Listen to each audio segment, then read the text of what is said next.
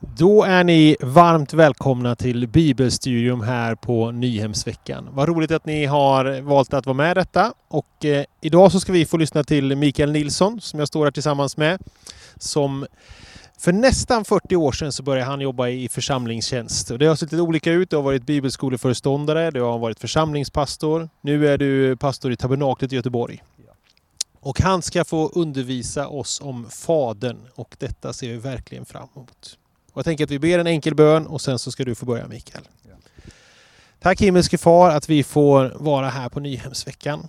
Tack att vi får stå här ute i din fantastiska skapelse och, och lära oss mer om dig. Nu ber jag för Mikael och för det som han ska undervisa oss om från ditt ord. Och jag ber att han ska få påminna oss, uppenbara saker för oss om vem du är, Gud Fader. Jag ber att du välsignar honom och använder alla de olika erfarenheter som han har samlat på sig genom livet. Amen. Vi tror på Gud Fader allsmäktig. Så bekänner vi med kyrkan i den apostoliska trosbekännelsen. Och Jesus lär oss att be. Far, låt ditt namn bli helgat.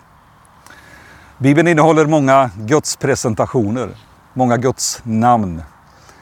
I Bibeln är Gud skaparen som skapat allt. Men Gud är också domaren som upprätthåller sanning och rättvisa.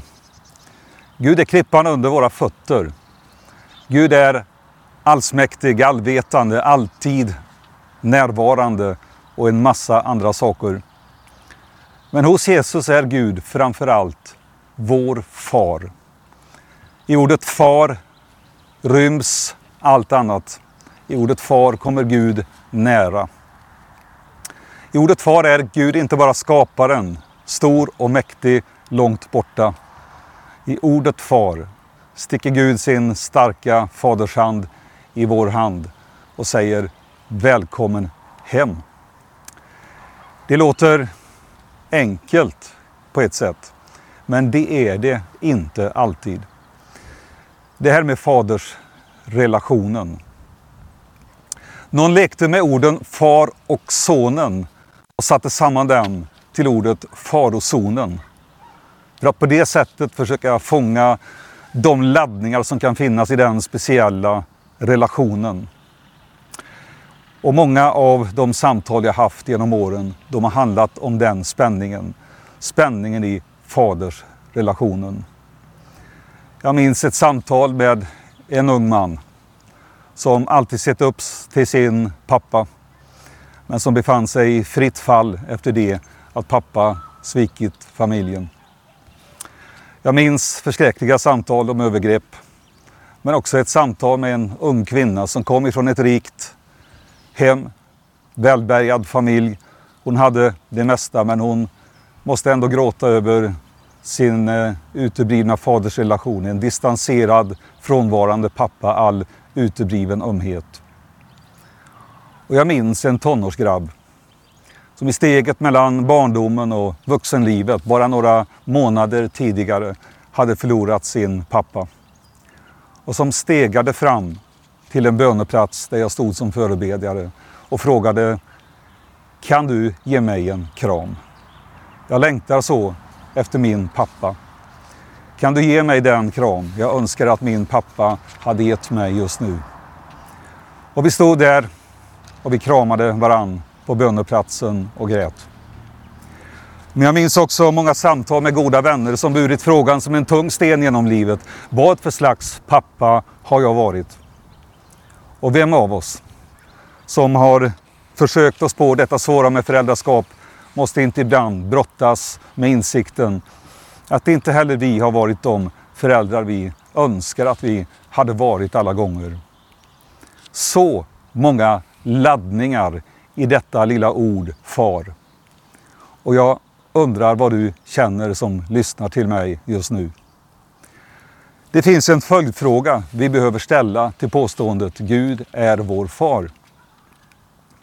Jag tänker på den lilla flickan i söndagsskolan som började gråta när hon fick höra att Gud var som hennes pappa. För henne var det inga goda nyheter. Om Bibeln säger att Gud är vår far, måste vi ställa följdfrågan. Vad för slags far är vår Gud? Paulus besvarar den frågan i Efesierbrevets tredje kapitel, vers 14 15 på det här sättet. Därför böjer jag mina knän inför Fadern. Han från vilken allt som kallas far i himlen och på jorden har sitt namn. Guds faderskap står över alla andra föräldraskap. Gud är den far vi önskar att vi hade haft. Gud är den far vi önskar att vi hade varit. Guds faderskap är utan brist. Jesus säger det så här i Matteus evangeliets sjunde kapitel och den elfte versen. Om nu ni som är onda förstår att ge goda gåvor till era barn, hur mycket mer ska då inte er far i himlen ge det som är gott till dem som ber honom? Om nu ni som är onda, säger Jesus. Håll med om att han är rak, vår frälsare. Jag vet inte om jag hade vågat säga det på det sättet, men det gör alltså Jesus. Därför att han vill hjälpa oss på djupet. Han vet att vi är syndare. Han vet att vi är trasiga. Han vet att vi behöver hjälp. Men också i all vår bristfällighet finns oftast en stark positiv kraft i våra liv, nämligen vår kärlek till våra barn.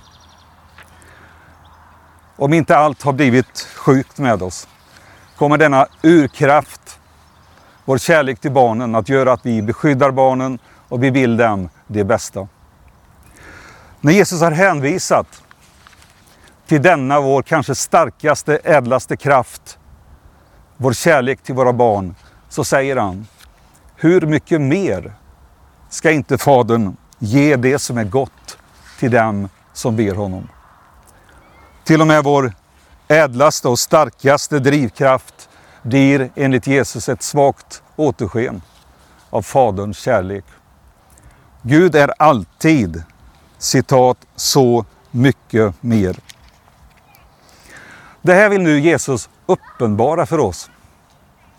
Vi kan förstås läsa och vi kan lära. Vi kan studera Guds faderskap. Men ska det bli tro av alltihop? Ska det bli trygghet av allt sammans? Ska det bli en grund under våra fötter? Ska det bli glädje av alltihop? Eller till och med det där som Paulus talar om i Galaterbrevets eh, sjätte kapitel och, fjärde kapitel och den sjätte versen, nämligen ett jubelrop eftersom de är söner har Gud sänt i våra hjärtan sin sons ande som ropar Abba, far.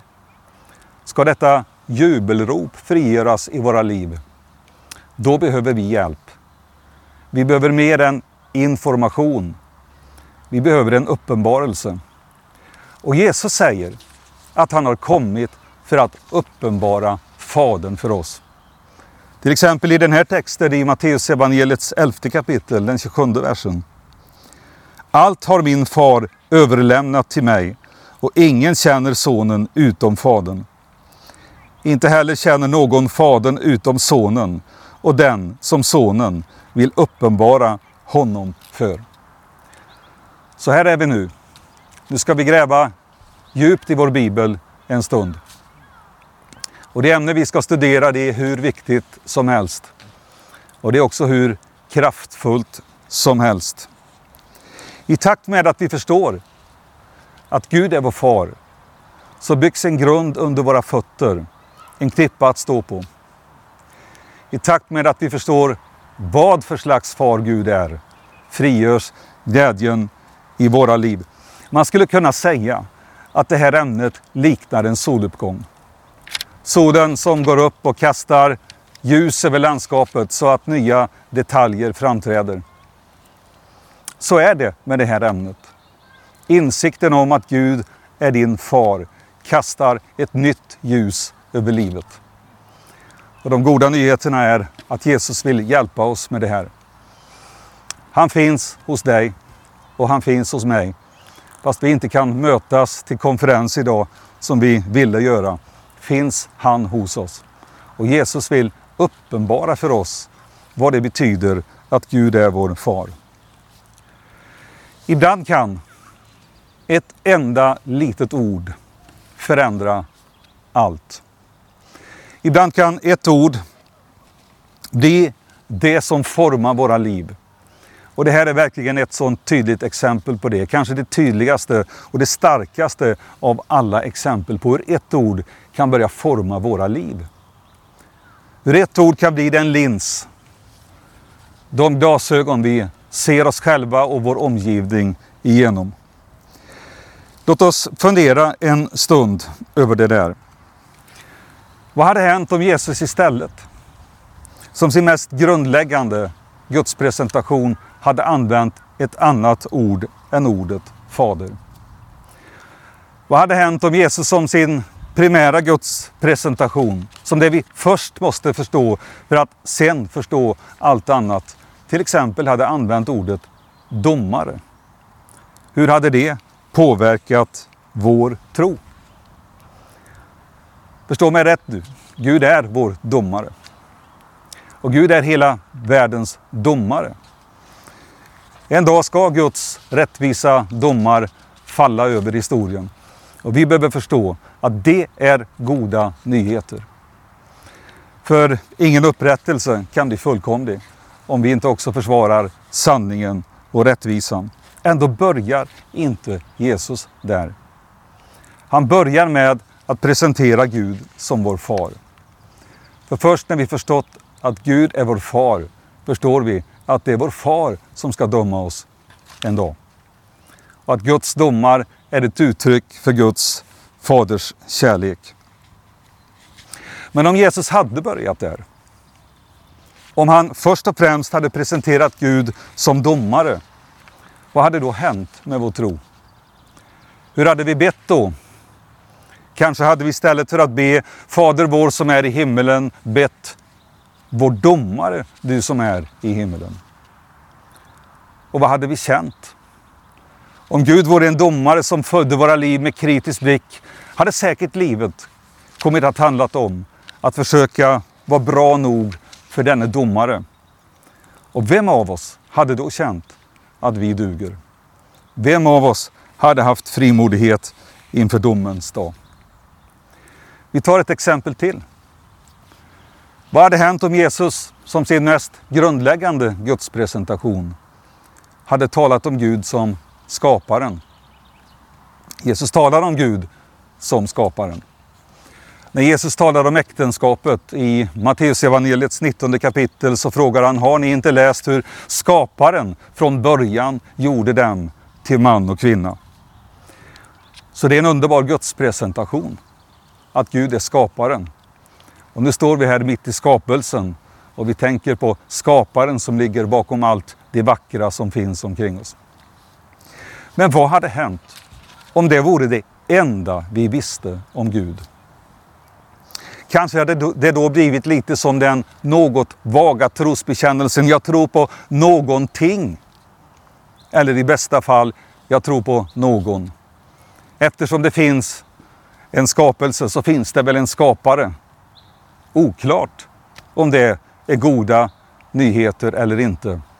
Det beror ju på om denne Gud är god eller inte. Och så kunde vi fortsätta. Vad hade hänt med vår tro om Jesus i första hand hade presenterat Gud som stor, som mäktig, som helig? Bibeln säger allt det om Gud. Gud är stor, Gud är mäktig, Gud är helig. Men om vi inte får förstå de där orden genom Guds faderskap skulle vi kunna gå väldigt vilse i dem. Så Jesus hjälper oss med hur vi nu, efter det att vi tagit emot frälsningen i tron på Kristus, får närma oss Gud som vår Fader. Jesus använder till och med det mer intima ordet pappa, Abba. Lyssna. Ordet Fader, det är porten in i den kristna människans gudsrelation. Det är när vi förstår att Gud är vår far. Vi kan glädjas över Guds domar. För det är då vi förstår att de är ett uttryck för en god far som verkligen i grunden vill upprätta tillvaron. Det är först när vi förstår att Gud är vår far, Vi kan känna trygghet inför Guds makt när vi förstår att den mäktige Gud är på vår sida. Och det är först när vi förstår att Gud är vår far vi kan komma inför en helig och fullkomlig Gud i frimodighet. Så vad betyder det då när Jesus säger att Gud är vår far? Vad för slags far är vår Gud? Det första Bibeln säger om Gud, det är det här. I begynnelsen skapade Gud himmel och jord. Jag älskar Bibelns inledning. Inga långa förord, inga definitionslistor, inte ens en förklaring av vad ordet Gud skulle kunna betyda. Bibeln börjar med Gud. I begynnelsen skapade Gud. Det är 0 till 100 på en sekund. Det är action från första stund. Gud finns och Gud skapar och därför finns det en skapelse. Och det är fullständigt logiskt. Den som idiotförklarar tron på en skapare sätter sig på väldigt höga hästar. Den som för ett resonemang om att allt som finns, finns av inget skäl. För ett resonemang mot allt vi vet om logiken, om orsak och verkan, om tillvaron. Det enda vi vet är att det som finns, finns av en orsak. Och Bibeln säger Gud är orsaken. I begynnelsen skapade Gud himmel och jord. Gud är skaparen. Det är också en av de saker vi menar när vi säger att Gud är vår far. Gud är skaparen. Det finns människobarn eftersom Gud är vår far. Men Guds faderskap handlar inte om att Gud sätter barn till världen och drar därifrån. Gud tar ansvar för sin skapelse. Och därför läser vi att eh, omedelbart efter det att Gud har skapat människan så söker Gud hennes gemenskap. Och det uttrycks så vackert i Första Mosebokens tredje kapitel och den åttonde versen. Där det sägs om människan.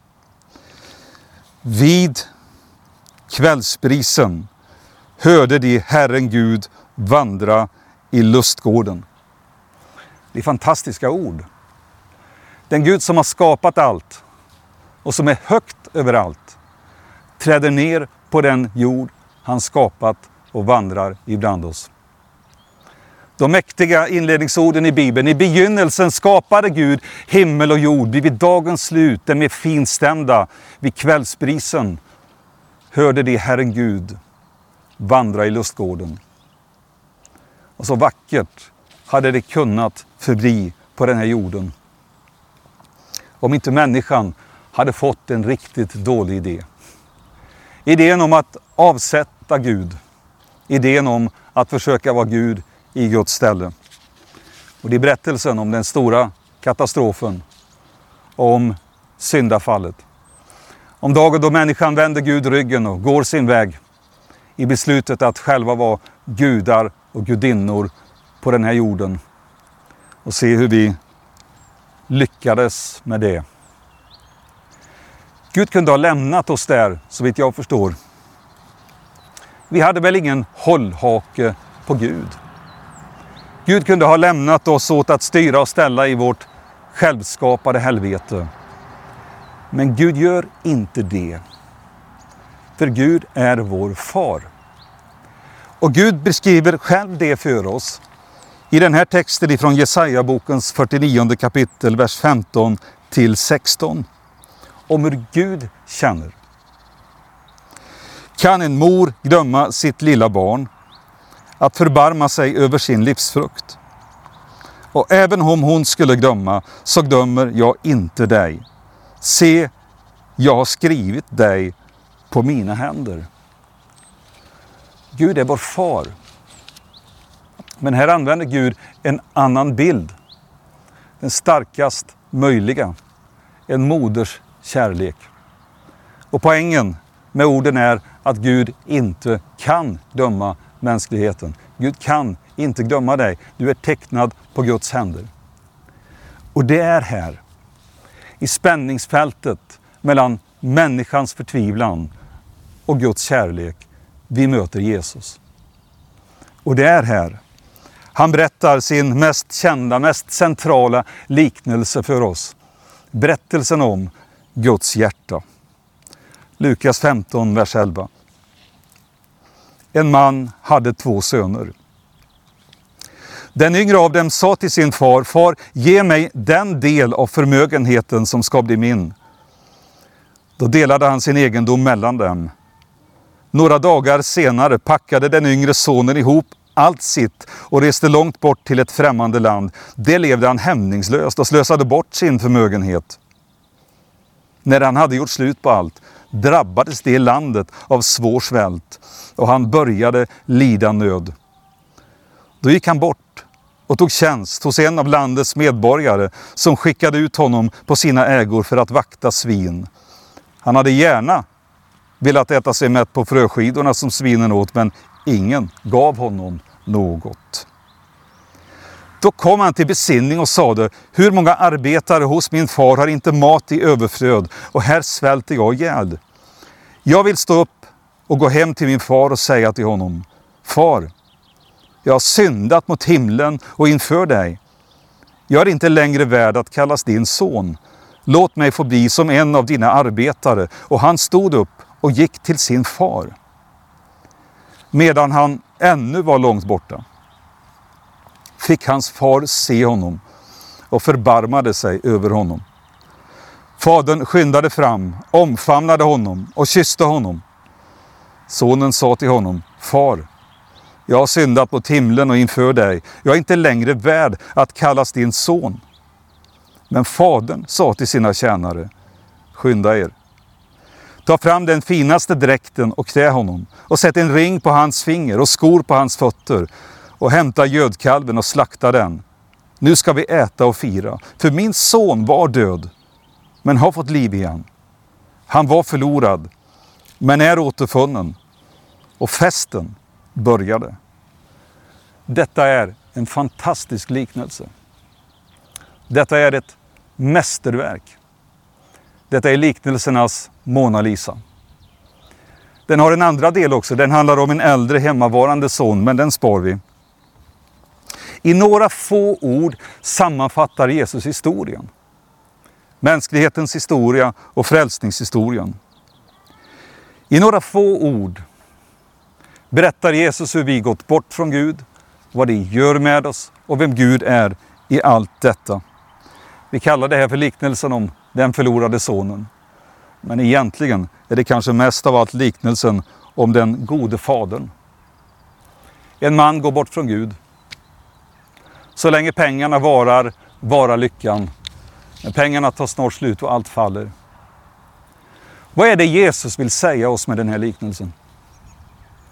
Jo, det Jesus vill säga är att vi kan inte gå bort ifrån Gud utan att också skada oss själva. Vi kan lämna Gud, den friheten har vi, men vi kan inte lämna Gud utan att också lämna någonting djupt inom oss själva. Vi är nämligen skapade till Guds avbild. Vi är inte bara skapade av Gud utan också för att ha gemenskap med Gud. Och på inget annat sätt kan en människa bli hel. Det blir så tydligt när vi plötsligt talar om att vi måste finna oss själva. Har du hört det? Jag måste finna mig själv. Det var alltså inte bara Gud vi tappade bort när vi lämnade Gud. Vi har lämnat Gud och tappat bort oss själva. Och vi talar till och med om att vi måste förverkliga oss själva. Precis som att vi inte vore riktigt verkliga. Att vi nu måste slita livet långt med att fylla i konturerna runt omkring våra liv för att inte helt suddas ut.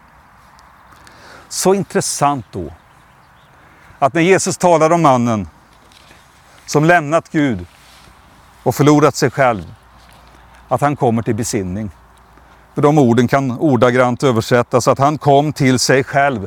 Det vill säga, han började hitta rätt igen. Han fann sig själv.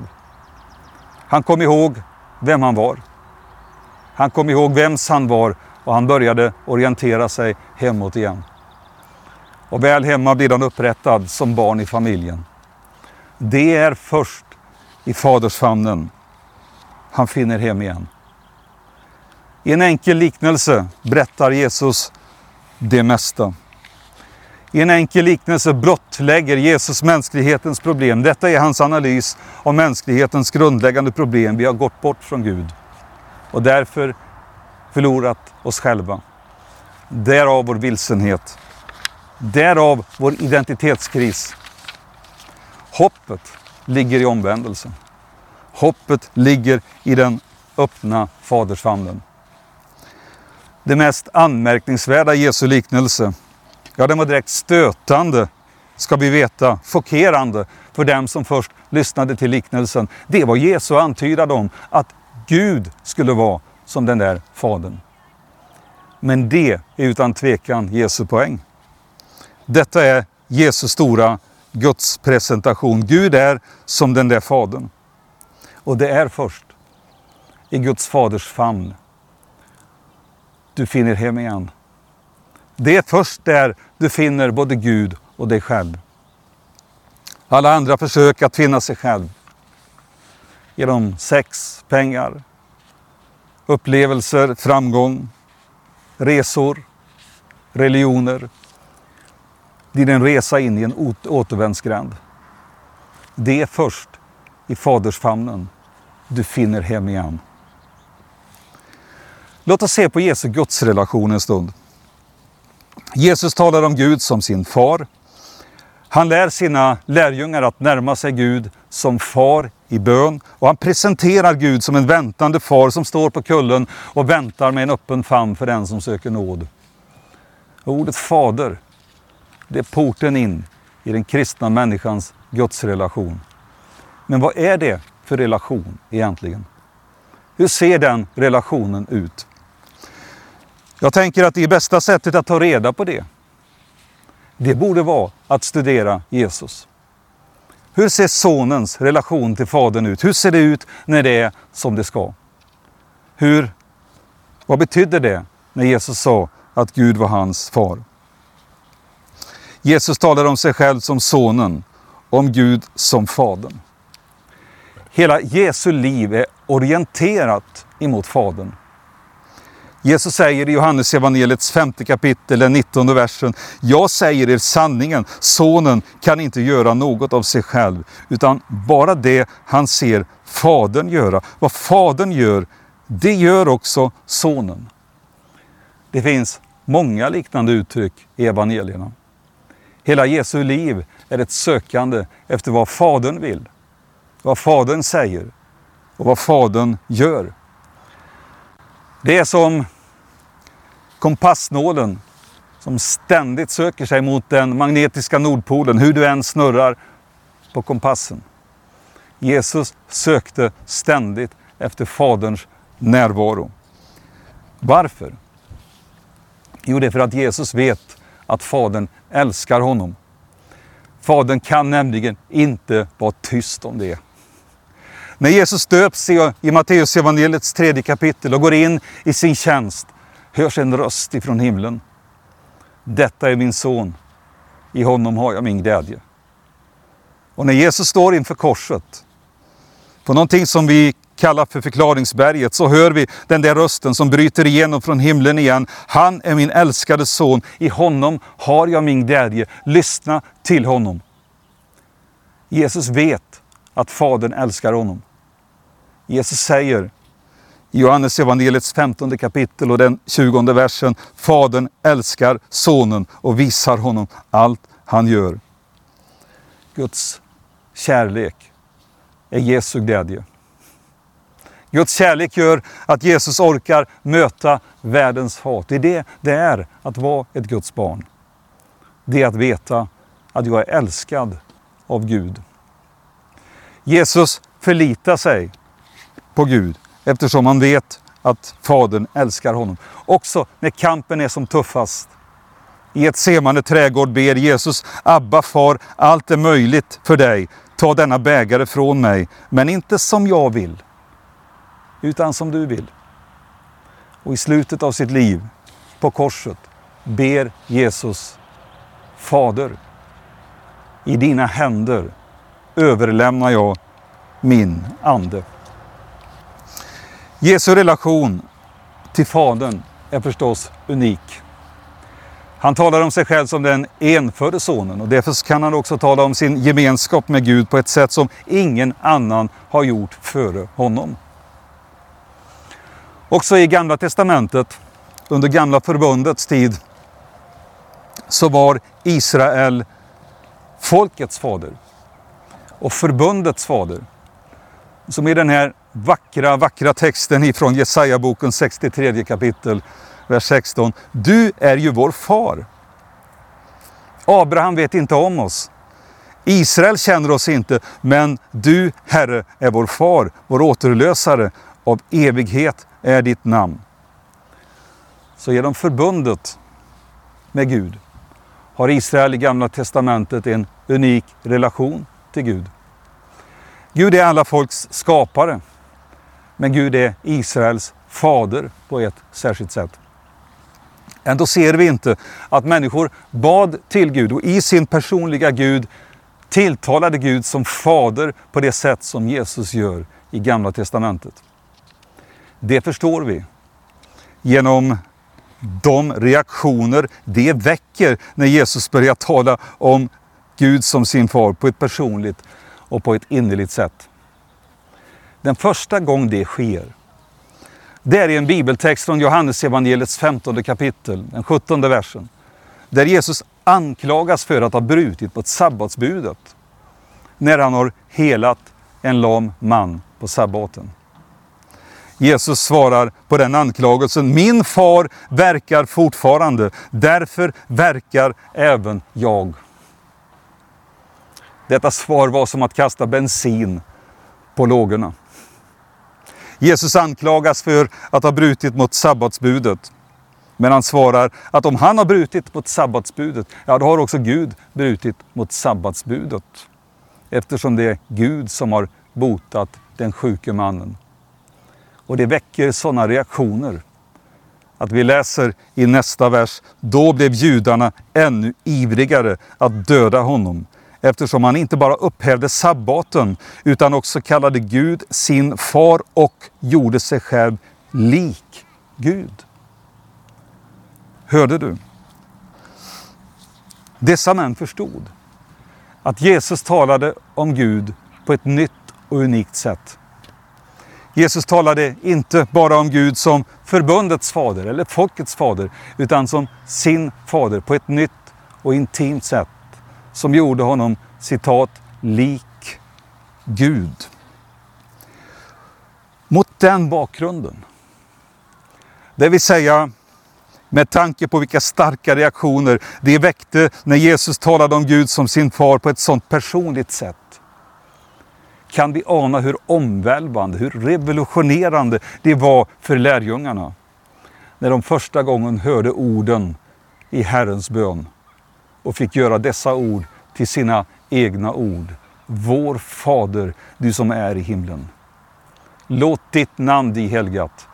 Låt ditt rike komma. Låt din vilja ske i himlen som på jorden.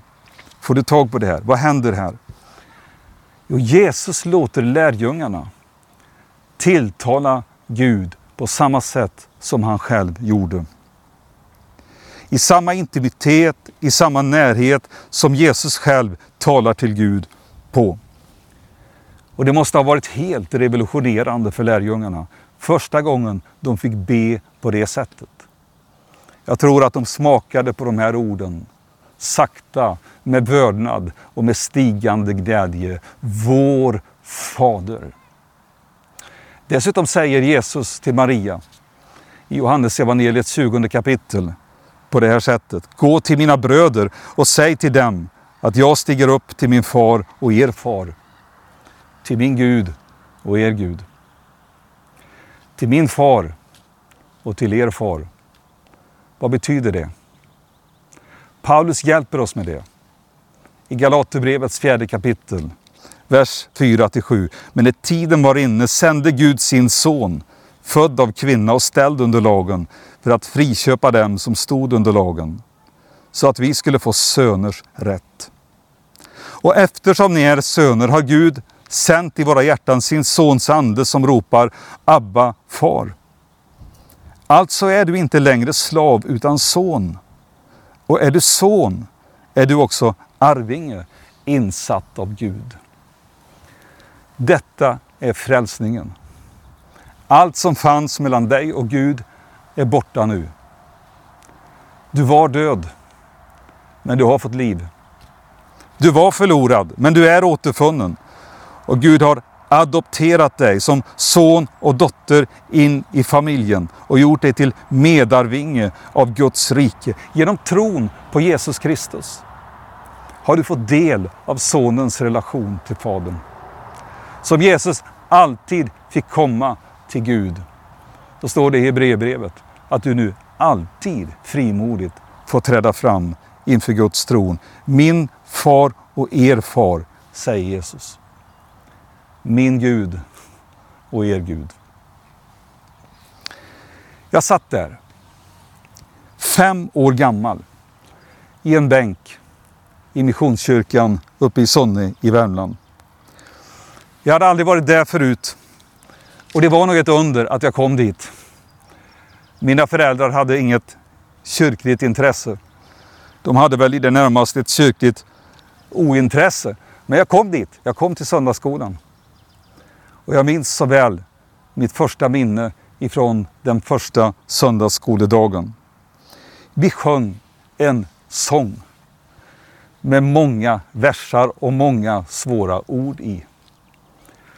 Och man kan ju verkligen undra hur mycket femåringen förstod av allt det där och hur sökarvänlig den där sången var. Men den var fantastisk. Den sände med mig så mycket god teologi in i livet. Tryggare kan ingen vara än Guds lilla barnaskara. Stjärnan är på himlafästet, fågeln är i kända nästet. Herren sina trogna vårdar uti Sions helga gårdar. Över dem han sig förbarmar bär dem upp på faders armar.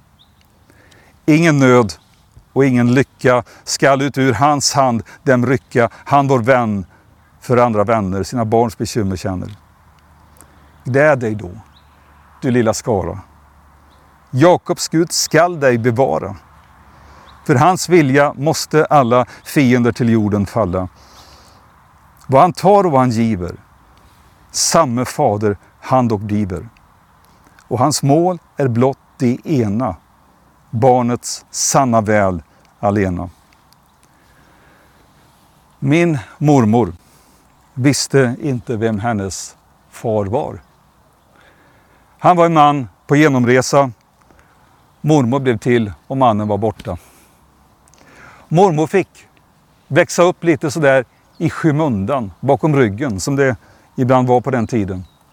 Ibland släktingar i granngården.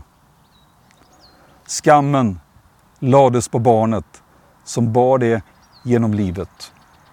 Om mormor någon gång närmade sig det ämnet så var det med sänkt blick och med tyst röst. Men en gång bestämde sig mormor för att söka upp sin far. Fast då var det för sent. Allt som fanns kvar var en gravsten. Det fanns ett gulnat litet fotografi hemma hos min mormor av den där stenen, men det var allt. Hennes längtan efter en pappa.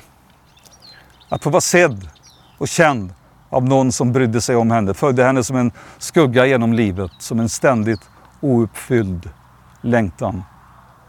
Det gör ont att tänka på det min fina mormor.